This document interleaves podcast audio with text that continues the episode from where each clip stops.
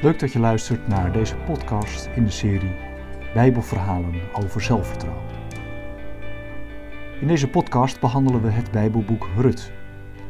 We kijken naar het vertrouwen en het zelfvertrouwen van deze Bijbelse figuur en hoe dat in het verhaal tot uiting komt. Zelfvertrouwen heeft te maken met vertrouwen. Je vertrouwt jezelf, de keuzes die je maakt, het vermogen om het te kunnen. Als je zelfvertrouwen hebt, dan weet je, dan verwacht je dat je een situatie aan kunt. Zelfvertrouwen kan ook komen doordat je vertrouwt op iets groters dan jezelf. Je kunt bijvoorbeeld in vertrouwen over straat lopen, omdat je weet dat er voor veiligheid gezorgd wordt, dat er een overheid is die daarvoor zorgt. En als dat vanzelfsprekend is, dan hoef je daar ook niet over na te denken. Geloven is op zo'n manier vertrouwen, maar dan in het groot. Je vertrouwt dat je leven uiteindelijk op zijn pootjes terechtkomt. Dat in wat voor situatie je ook zit, of waar je ook mee geconfronteerd wordt, het uiteindelijk goed komt. Omdat je je uiteindelijk verbonden weet met iets dat groter is dan jijzelf, iets wat we God noemen. Door heel de geschiedenis heen hebben mensen vanwege dat vertrouwen, dat geloof, daarom moedige en goede daden kunnen doen. Het was bijvoorbeeld het geloof dat Martin Luther King had, dat ervoor zorgde dat hij zich helemaal in kon zetten voor de Amerikaanse burgerrechtenbeweging. Het vertrouwen dat Gandhi had, dat je op een geweldloze manier het goede kan doen. Iets wat zij met elkaar trouwens deelden. Vertrouwen, geloven, stelt mensen in staat om meer te doen dan wat er van hen in eerste instantie verwacht wordt en zo de wereld beter te maken. Dit vertrouwen hebben, dit zelfvertrouwen hebben, zodat je iets belangeloos voor een ander kunt doen, iets goeds kunt doen, vinden we ook terug bij de figuur van Rut.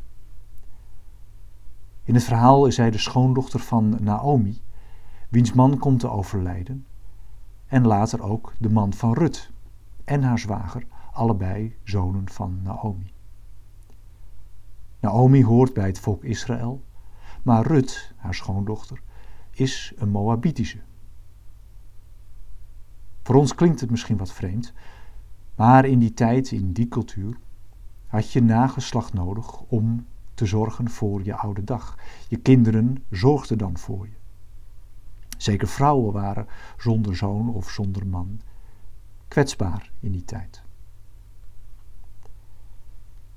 Naomi is dus beide kwijt, zoon en haar andere zoon en haar man.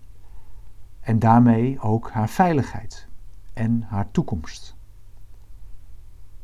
Voor Rut zou het de meest makkelijke weg zijn geweest om terug te gaan naar Moab, naar haar eigen familie. Maar ze besluit iets anders. Ze besluit bij Naomi te blijven, haar schoonmoeder. Daarmee verlaat ze de voor de hand liggende weg en kiest ze ervoor niet naar haar eigen volk terug te keren, met haar eigen God en haar eigen gebruiker, haar eigen familie. Nee, ze kiest ervoor om bij Naomi te blijven en lijkt daarmee haar eigen toekomst op te offeren om samen met haar, met Naomi, die toekomst aan te kunnen. Daarnaast zal ze in een vreemde cultuur terechtkomen.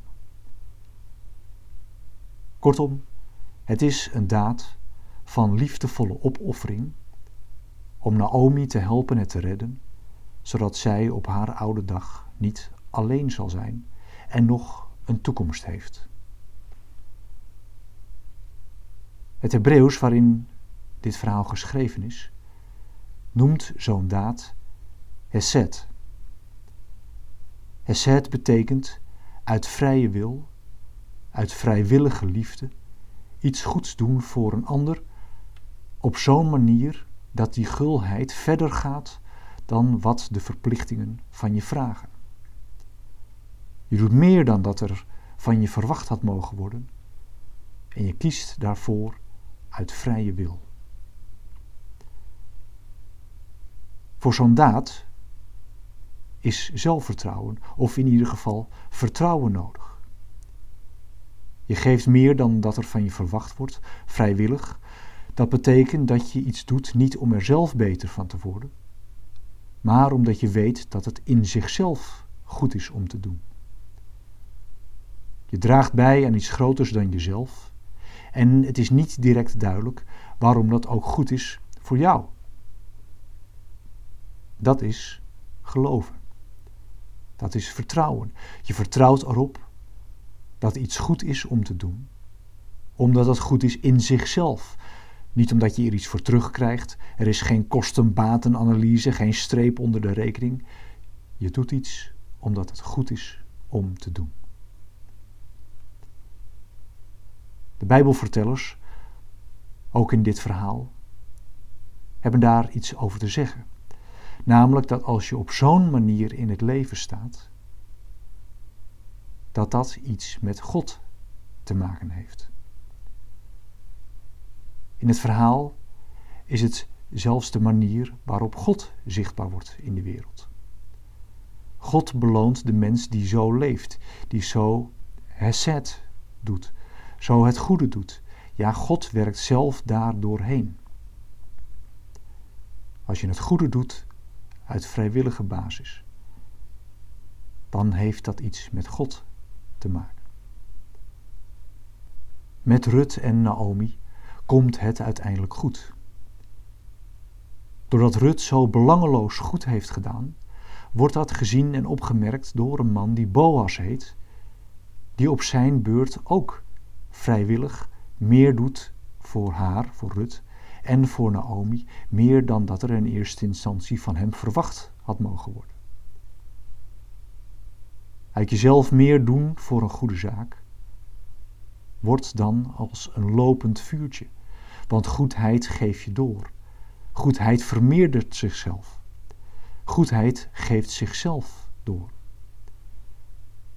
Volgens het verhaal van Rut en het grote verhaal van de Bijbel werkt zo God in de wereld. Op zo'n manier leven geeft vertrouwen.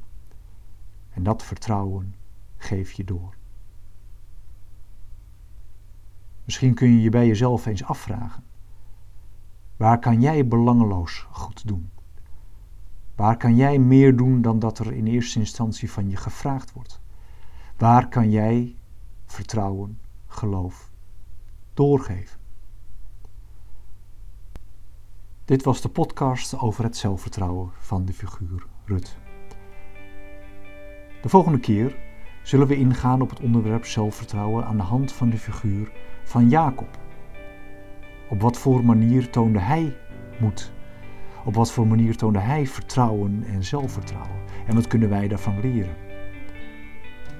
Voor deze podcast en andere vlogs, blogs en uitzendingen kun je kijken op www.mijnkerk.nl of op Facebook of Instagram.